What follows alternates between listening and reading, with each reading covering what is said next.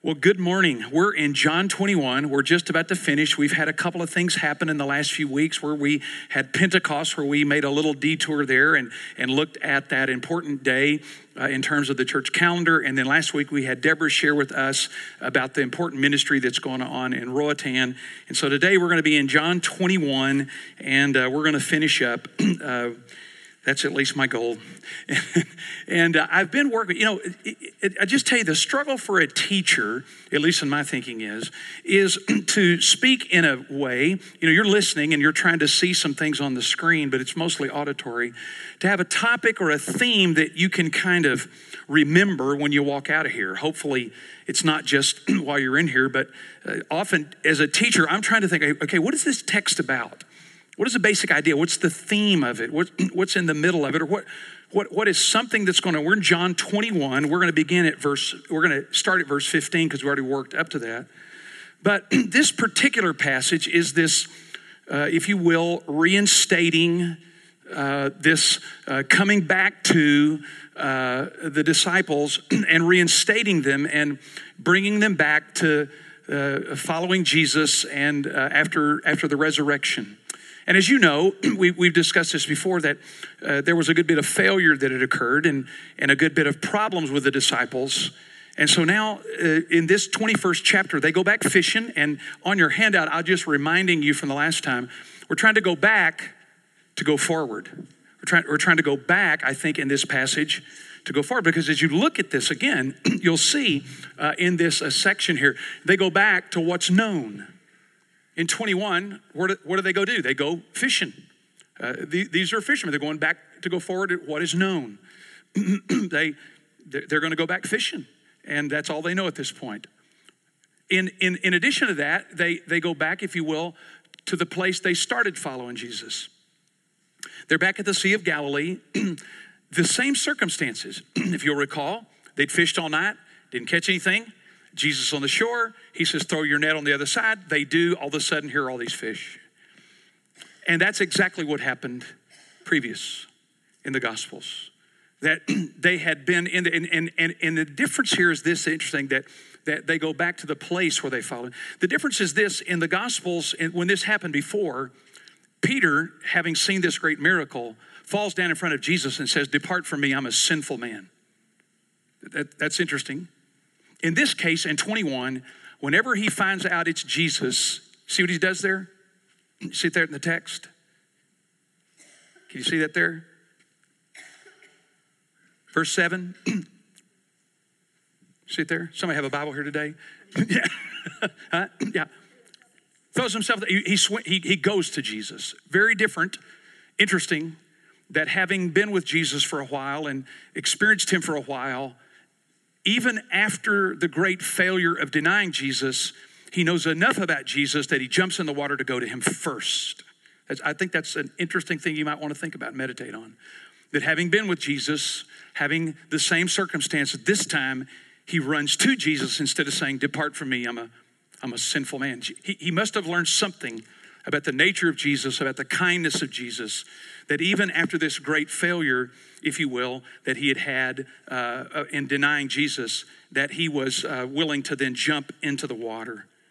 And so now we come uh, to what I'm, I'm going to say here is uh, if this, uh, if you will, and this one here is going back to go forward to the place of failure.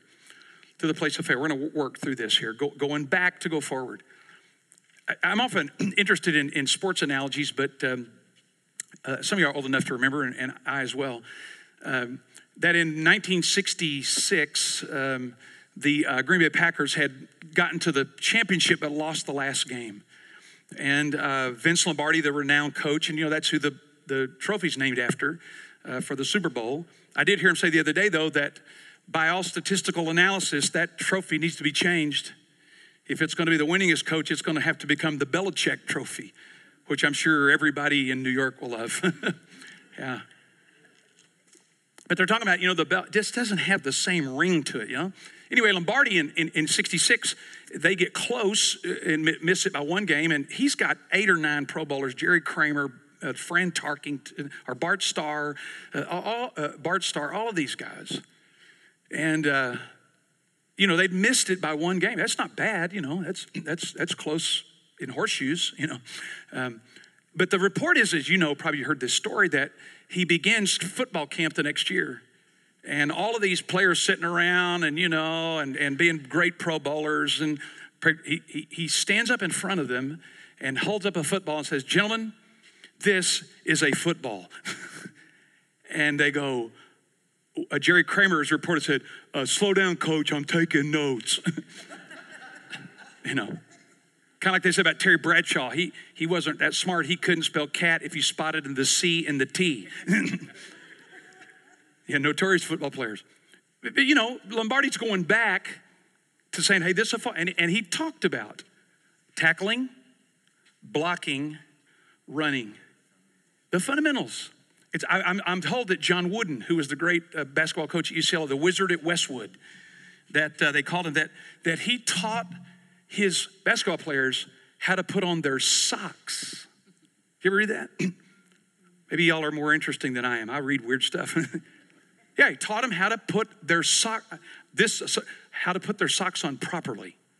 I didn't know there was but one way and how to tie your shoes. You know, he's taking those guys back to incredibly fundamental things to go forward. And of course, Lombardi's teams won the next year and won five championships right in a row.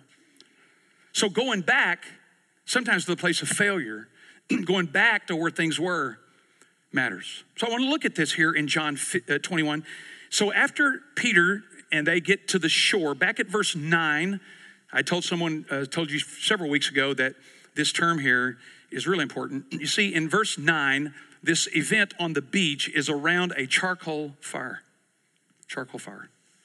Now, you, you might notice here, uh, if you think about the setting on a beach, that that would be an unusual event, sort of, you know?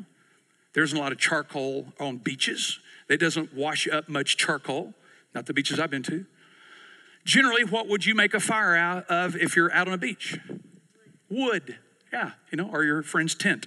Uh, you know, you could do that. We've done that before. We were thinking about that today. You, you normally would, uh, but this is very intentional and very interesting because uh, in order for Peter and these guys to go forward, I want to suggest there's something going on here. Because if you run this word down, charcoal, just get a concordance and, and look at it you'll discover it only shows up in one other place in the entire New Testament. Only one place. John 18. Actually, John 18, 8. See, remember, John 18, 18. If you flip over there, you or turn over there, or refer over there, you'll notice something that happened at a charcoal fire before. Remember? Peter had denied Jesus three times around a charcoal fire. This is the only other occurrence in the entire New Testament of the word charcoal or the event of a charcoal fire. And so when I'm reading this, excuse me, some years ago, and I'm working through, and as I have said over learning to study the Bible, you don't just read a passage and forget about it. You, as you read, you remember, try to what we call keep it in context. So when, when I read that, that, that, that alerts me to this, if you will, place of failure. That, that, that Jesus is taking him back after they'd gone fishing. They, they went back to what they knew, they, they went back to where they'd met him. Jesus takes him back to a place that must have had some memory. You know, it's interesting that when we remember things, one of the most powerful memory devices we have is smell. You know? I, walked into a place, we went to see my mom in Florida, where, I'm not going to say that, but anyway, I was telling uh, Eric, we went on vacation on Monday morning. We got up at 3:30 to catch our flight. On Thursday morning, we got up at 4:30 to go see my sister's in the hospital, and on Saturday morning, we slept until 5:15. You know, the, the thing is, all the old people like us were up too. yeah, I can't sleep. Uh, uh, but you know, I've, I've walked into places before when I go, that's my junior high cafeteria. You know, in Kilgore, Texas, I walk in this place, we're not eating here. Why? Oh my, I can see the lady with the, it, no, we're not eating here. We're not eating here. Because smell has a powerful place in our brain, in our lives, in our memory that takes us right back. Have you had that happen? You know, you, you, you've had that happen before. And, and, and sight, of course. What do you imagine here? A charcoal fire, the smell off of charcoal, which is again not common in the ancient world. Peter smells it. Is he back there? Is he remembering that? Now, there's something fascinating going on here, I think, as I can as I read through this. That there's a conversation going on, and I, I just tell you, as a kid, I heard this lots of different ways, and you probably have too. And I'm going to try to give you a way I think that might be more accurate or might be what you've heard. Maybe, maybe you already heard this. But in this conversation, Jesus says to him, Simon, Peter, Simon, son of John, do you love me more than these? Now, I want to just touch here for a second because it's interesting. Notice what, what Jesus calls him. See it there? What is it? Simon, son of John. Use his whole name. You know, I, what would that suggest? Some of y'all had my mom, I know.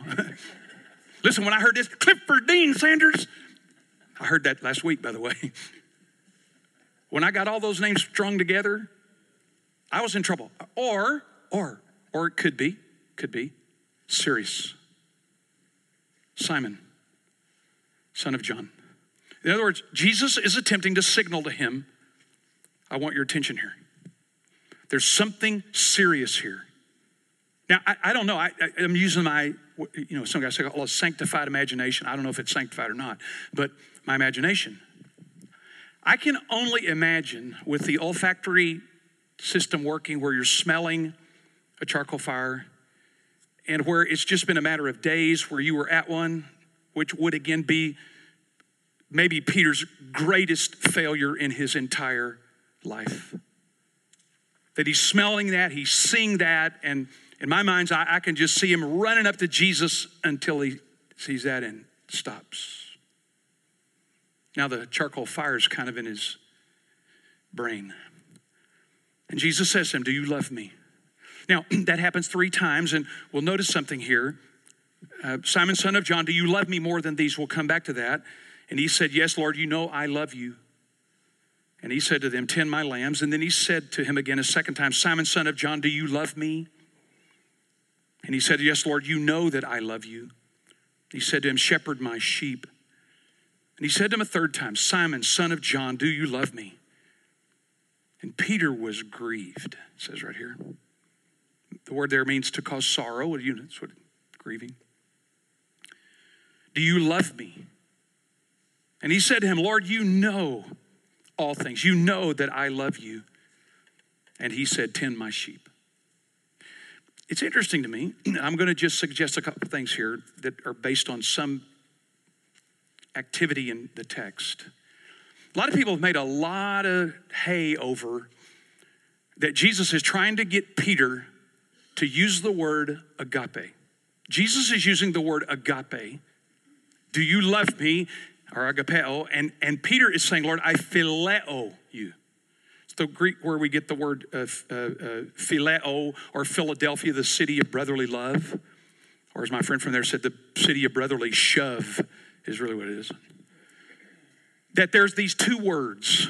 In, well, there, you know, there are four words in Greek for love agape, eros, phileo, stergia. There, there are all kinds of words. And, and people want to make a big deal out of dictionary terms. And the dictionary is just where you find a term, and that's the basic idea. You know, the word that has like 62 different entries, you know.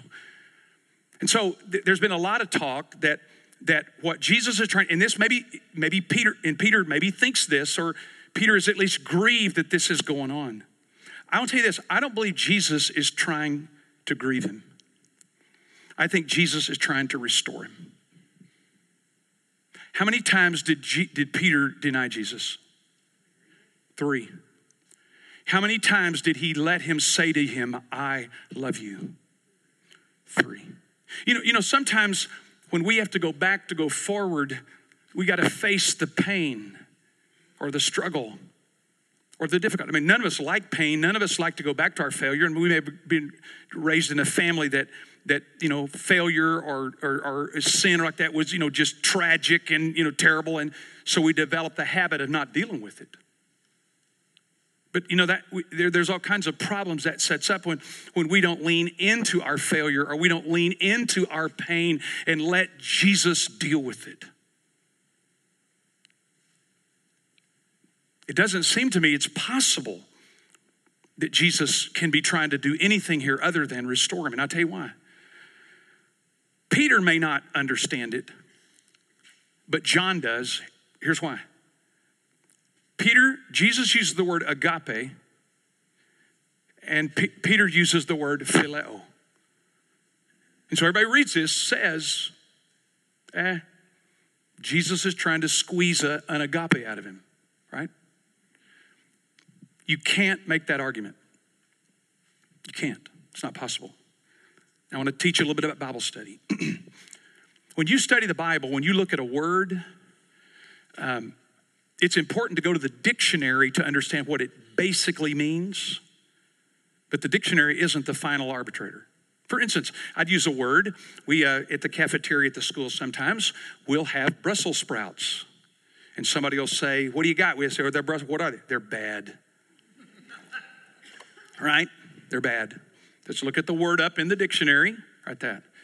Now, when we go out to the car show this afternoon and we see that Viper, what are we going to call it? Bad. it's got a couple more A's in it. Bad. it's word use that matters. It's word use. For instance, the word flesh in the New Testament depending on the context, can mean three different things humanity, Jesus, born according to the flesh, according to David, Romans 1. Two can mean limitation, John 3, uh, flesh and blood can't inherit the kingdom of heaven.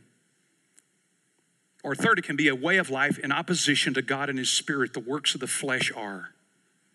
So you better, you know, you need to find out how is it being used here. So in studying the Bible, it's okay to look it up in the dictionary. But what's more important is to determine how's the author using it. Because the author is the one that determines the context. And I want to just show you something here, just so we can say what's going on here. I'm suggesting to you that Jesus is reinstating Peter, even as painful as it is to him, because he's having to just walk through it. And Jesus is taking carefully. Listen, this is why I want to suggest to you that this cannot be anything other than a change of words. No, no, notice here, go back in John chapter 5. Go back to John chapter 5. And Jesus uh, makes these statements, John records in 519. Therefore, Jesus answered and was saying to them, Truly, truly, I say to you, the Son can do nothing of himself unless it's something that he sees the Father doing.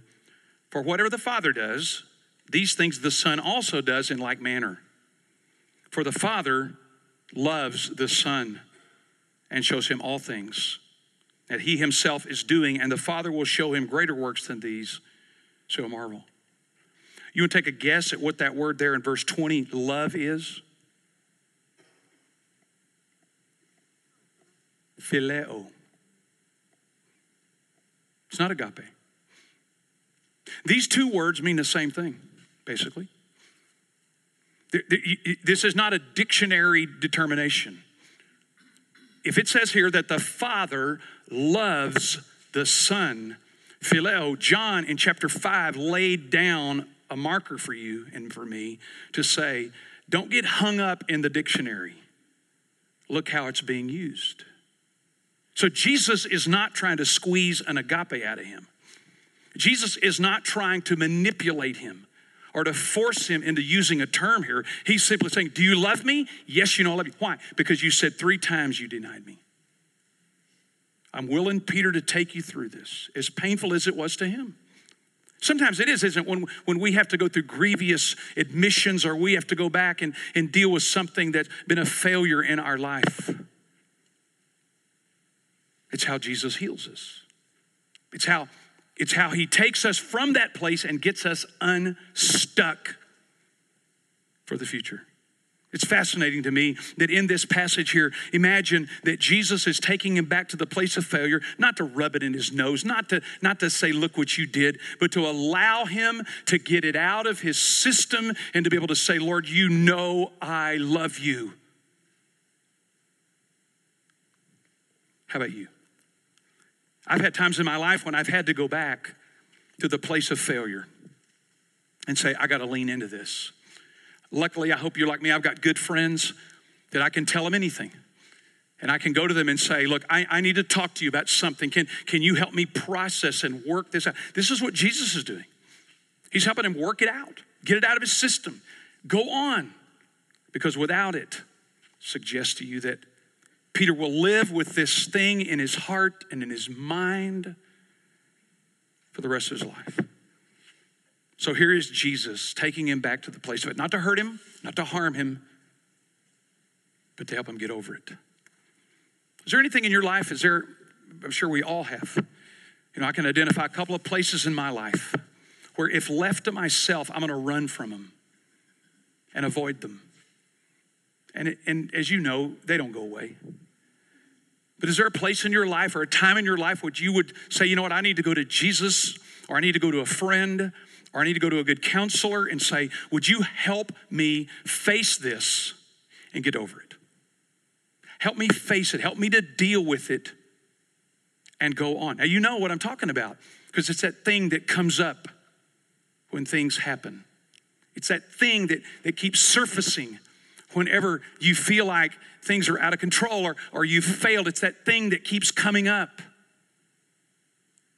that Jesus wants to help you process it out. I want to suggest you this is, you know, Marty and I talk about this. This is one of my favorite, it really is one of my favorite verses. Because I see in Jesus this master surgeon of the soul of saying, let's deal with it. Grievous to you, Peter? I know. Difficult for you? I get it. But I'm going to help you work through this so that through this process, you can get over it. So, my question to me and you is this Is there anything that you've been afraid to face?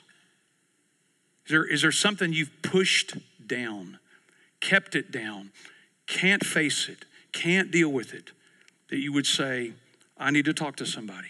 Maybe you can just go to Jesus and maybe, maybe if your relationship with him is in that way, you can say, I, I can go talk to him, I can deal with it.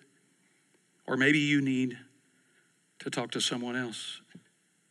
I, I, I think of this as just sort of a, it's kind of an interesting story, if you will, of, of a, a failure. Imagine that for decades you had a job, you were a fireman, an insurance salesman, a gas station owner, and you tried your luck on all different kind of things. And you started a, a, a roadside restaurant in a rural community and just about the time you started that, uh, construction of a nearby highway put you out of business. So you for you and you were 68 years old and you'd faced failure time and time again. But you faced it. And you went on. In fact, you made over a thousand pitches to investors to help you start a business, a, a, a restaurant, a franchising business. And at 68 years of age, you finally found someone to do that for you.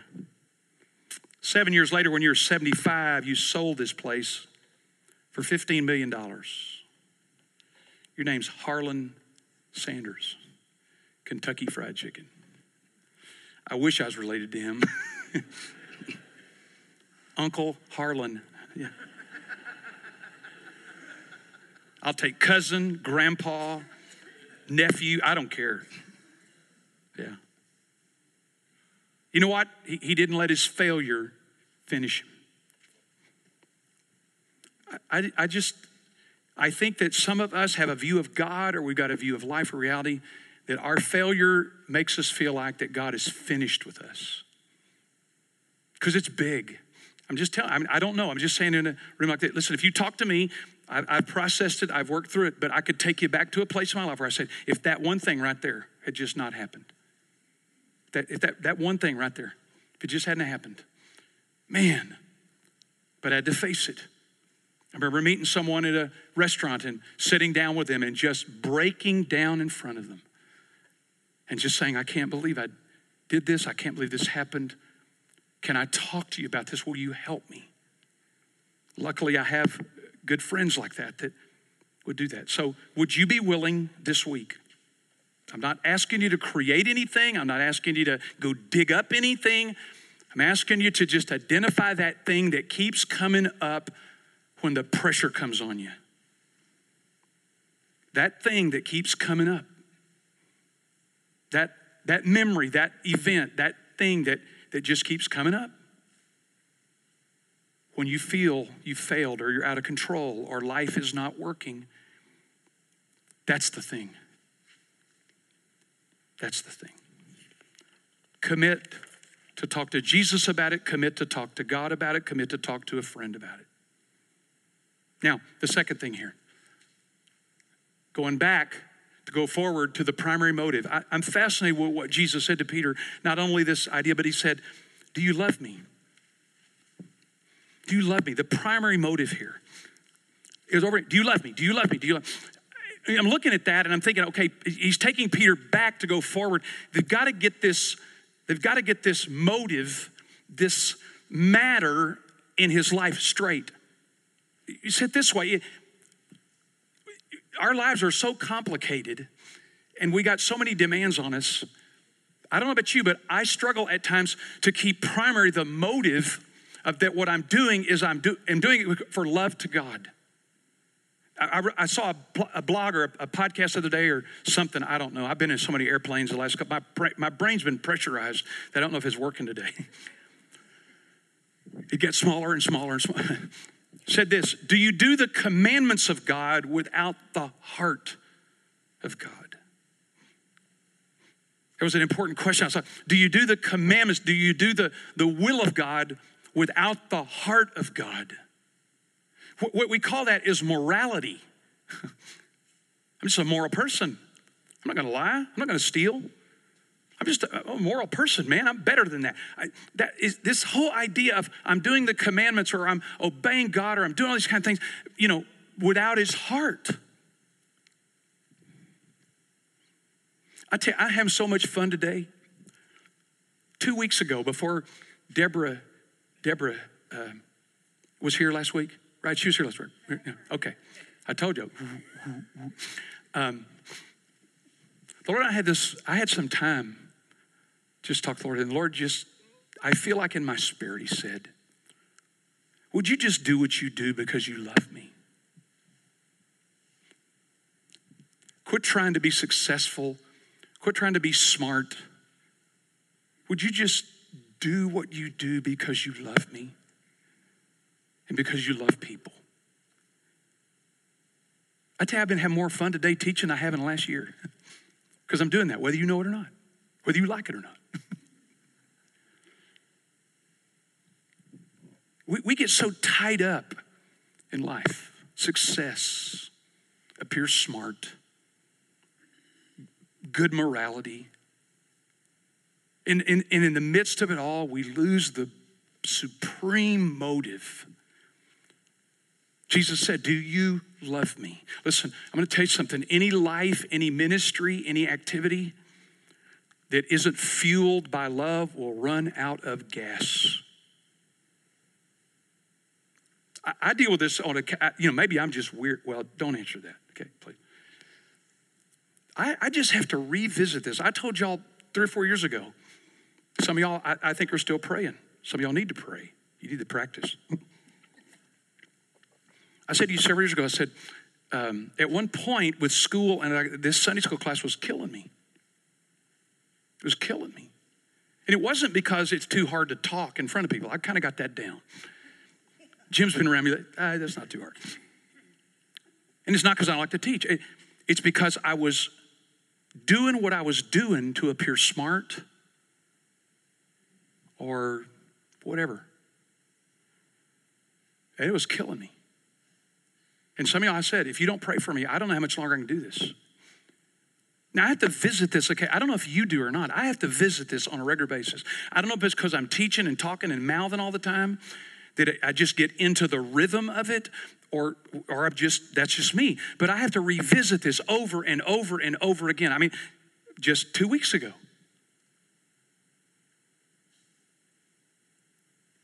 Is is it that we've just fallen into some kind of morality or some kind of rhythm in life or and I'm not talking about feelings here. I'm not going, oh, I love God. I'm not talking about, I'm just talking about that what I'm doing is because I really do want to honor him. It, it, made me think of two verses outside of this. Because Jesus said to him, do, do you love me? Are you doing this? Notice what he says, Do you love me more than these? Now that that pronoun there, uh, you tell how weird I am. I like pronouns because you don't know what they refer to at first. And in this case, I have no idea. Look, he said, Do you love me more than these? Is Jesus referring to the fish? I mean, there, notice, you know, there are 150, Marty's made a point of this. You know, there's 153 of them. I don't know why they count that. I don't know. But there's 153 fish, okay? Do you love me more than these, Peter? Uh, here's another thought is, is the these referring to the other disciples? Do you love me more than these guys? Now, there's, there could be some evidence for that. Do you, do you love me more than these guys? You know why? Because Peter had said in Matthew 26 33, if the rest of these guys leave you, I won't. Remember that? How'd that work out? Remember, he said, if everybody else deserts you, not me. Or in, in John uh, uh, uh, 13 37, he says, I, if ever I'll lay my life down for you. that didn't happen. Is it, is it that Jesus is saying, Do you love me more than these? You still think you love me more than these guys? You still got that in your head, Peter? Is Jesus again trying to, to level the field here? I want you to love me, not be in competition with everybody else. To me, that's a possibility here. Jesus saying, You, you love me more than these? I'm, I'm putting some inflection here, right? Because this was actually spoken. Do you, you love me more than these? I, I don't think so, Peter. Don't, don't, don't be competitive. You know, I used to be real, I, well, still I'm competitive. I don't like to play games because once I start playing a game, I want to win. I like to win. I don't like to play, I like to win. But I remember going to college and I played tennis and played some other sports like that, and I was very competitive. But then when I got to becoming a, a, a person going to college and train for ministry, I wanted to be the best Christian ever. Anybody ever want to do that? I don't see many hands going up. y'all are y'all are a very y'all are very uh, what shall we say adjusted people. are very adjusted, adjusted wrongly, but adjusted. but but that kind of competitiveness. Love. Do you love me more than these? Do, do you and I live with this primary motive? Or has it devolved into can morality? Let me, I'm gonna ask, go, go to the book, go to your right. Go to the book of Revelation, that's the last one. And I've always been fascinated because of this motive. In Revelation chapter 2, where Jesus, through the angel, is writing to these churches, I just have to revisit this. Notice what he says. In Revelation chapter 2, it's to the church at Ephesus. And he begins at verse 2 and he says, I know your deeds and your toil and perseverance, that you cannot tolerate evil men. And put those to the test who call themselves apostles. And they're not, and you've been found false. And you have perseverance and have endured for my name's sake and have not grown weary. You would think at the end that goes, attaboy. What was he saying for? I, I got a complaint. You've left your first love. Look at the look at the resume there. Perseverance, they've endured, they don't tolerate evil people, they're doctrinally accurate.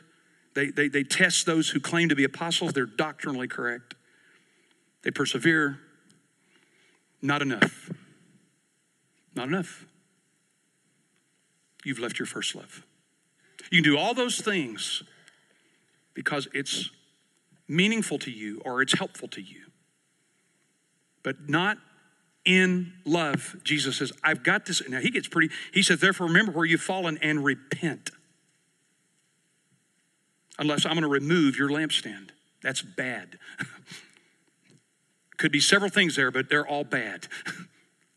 you don't want your lampstand removed. How many, how many times do we settle for doctrinal accuracy or for persevering and hanging tough or for making people stand up and be what they're supposed to be, but not because of love? You've left it. Now, there's lots of discussion here. We don't have time to unpack it. But you can do all those things. And what my dad would say, back when his first, you'd be cleaner than a hound's tooth, which I don't know how clean they are, but accurate, doctrinal, just fine, and be meaner than a rattlesnake. You left your first love. What does that mean? I think it means that the priority is love to Jesus. That what I'm doing is an expression of my love to Jesus, not to defend a doctrine, not to hold people's feet to the fire, not to show people that I am biblically literate, or not to show people how much determination I've got to be faithful to Jesus. Those are all good things, and they can be done without love. That's what's frightening. All of them. In fact, I, I regularly will ask myself, am I doing what I'm doing because it's my career? Am I doing what I'm doing because, you know, I got a 401k at the Church of God? Or am I doing what I'm doing because it's an accurate expression of my love for Jesus? I don't know about you, but I have to visit that regularly. Maybe you don't, but I do. Another, another uh, passage here, real quick, and I, I just I want to take the time to this. Um, yesterday, uh, be turning your Bibles, if you will, to Galatians. Go to your table of contents. That's in the front. Don't I didn't don't want to cheat you there. Go to the front. If you don't know where the that's okay. Galatians eleven oh eight. Uh, go, go to Galatians chapter five. This whole idea, Jesus, you love it. He, he's going to establish the primary motive. Yesterday, um, we're flying back from Florida, and I said to Becky, You know what today is, don't you? She goes, Saturday. And I said, I know, but there's a special day today. This is how geeky my world is, okay? It's in my calendar. In my calendar. Yesterday was John Wesley's birthday. He's 314 years old. I sent him a, Becky asked me, just, and then she's smart, did you send him a card? so I said, I'm not talking to you about this anymore. now that you've just been so mean. I'm geeky. I've got his birthday in there. I know the day he died, you know, the whole deal. I got all these other other things. I will tell you this. So when I put your birthday in, I never put an end date. I just want you to know that, okay? I never put an end date in there, okay? So if I know where your birthday is, I, no end date. Wesley, though, in England, which was a very religious country and, you know, had their own national church and, and uh, you know, very religious, uh, talked about or wrote about that even the devil is orthodox. He knows the truth and he believes it. Go look at the book of Mark. Those demons confess the most accurate theology. I know who you are. You're the son of the living God. That's pretty accurate. And so Wesley, Wesley always said his favorite verse here in Galatians chapter 5 was this. I, I love this. He said, for in verse 6 of chapter 5, for in Christ neither circumcision nor uncircumcision means anything but faith working through love.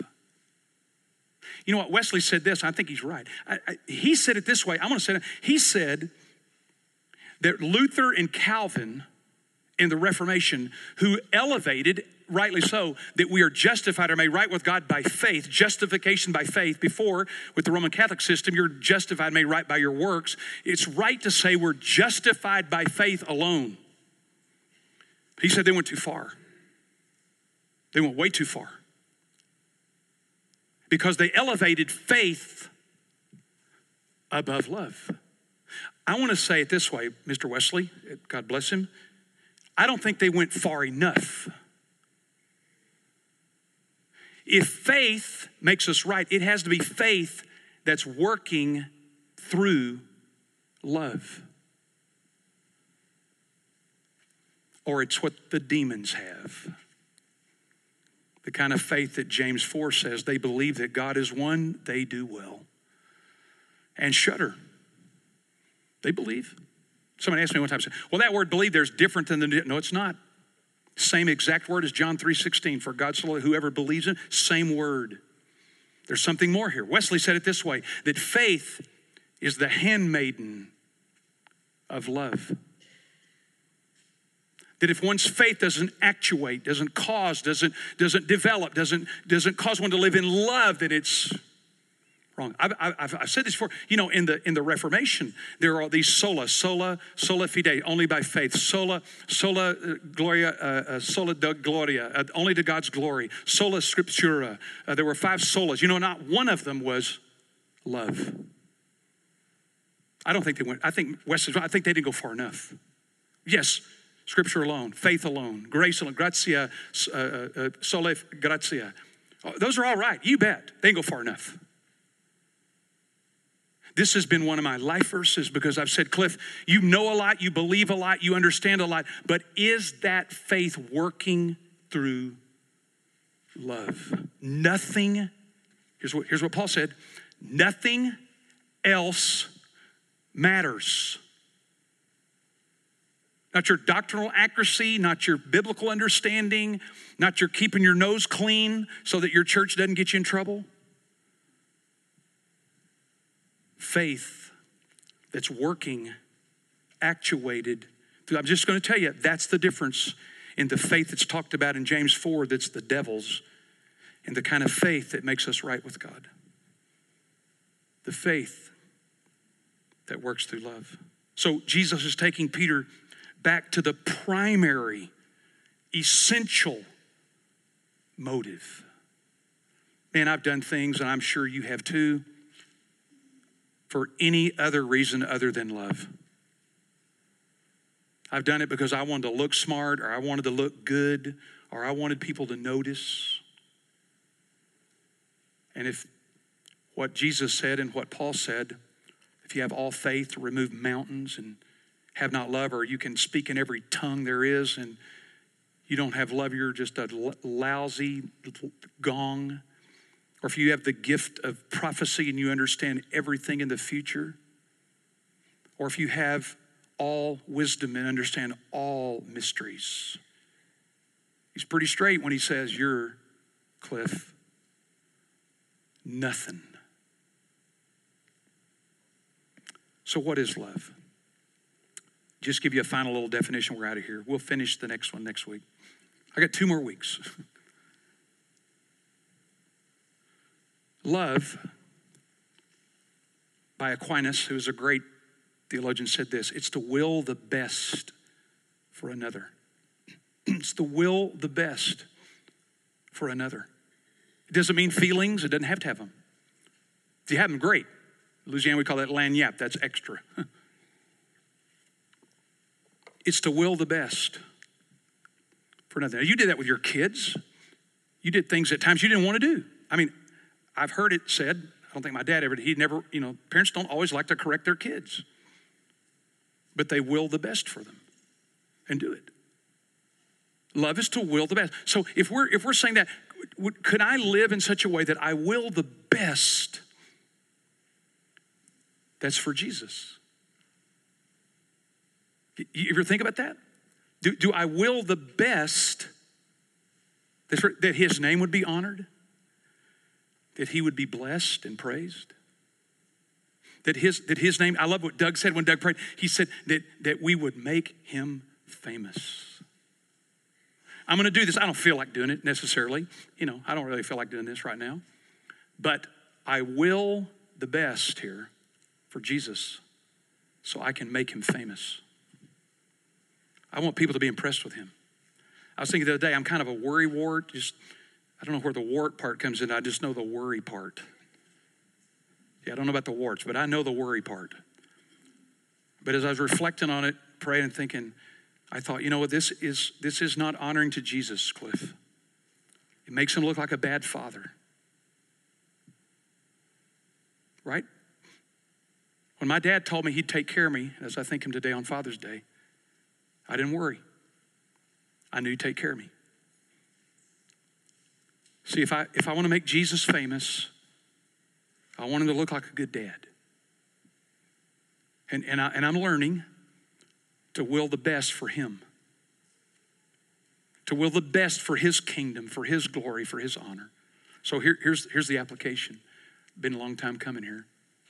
It's coming someday. Here we go. Well, this week you identify something you're doing that needs the motive of love as its basis. You need this. You, you say, you know what? I'm doing it, but I don't know if it's the motive. How can you continue in the action with the motive of seeking the best for another? Maybe, maybe you could say today, I, I want to do something for my wife or my friend or my husband or uh, my neighbor. I want to ask you to consider also would you be willing to think, is there something can do that's the best? I know this sounds a little nutty, but it's true for Jesus this week. I, I want to do this to make him famous. It, it doesn't mean you're going to do something dramatic. It might mean you just quit worrying this week about that thing. Are you determined to, to live in joy so that other people say, You're different? But to commit your life this week to doing something for another, the best for them in Jesus' name. Let's pray. Lord Jesus, um, we've all failed like Peter.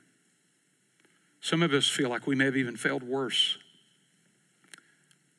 But you bring us back to those places to heal us, not hurt us.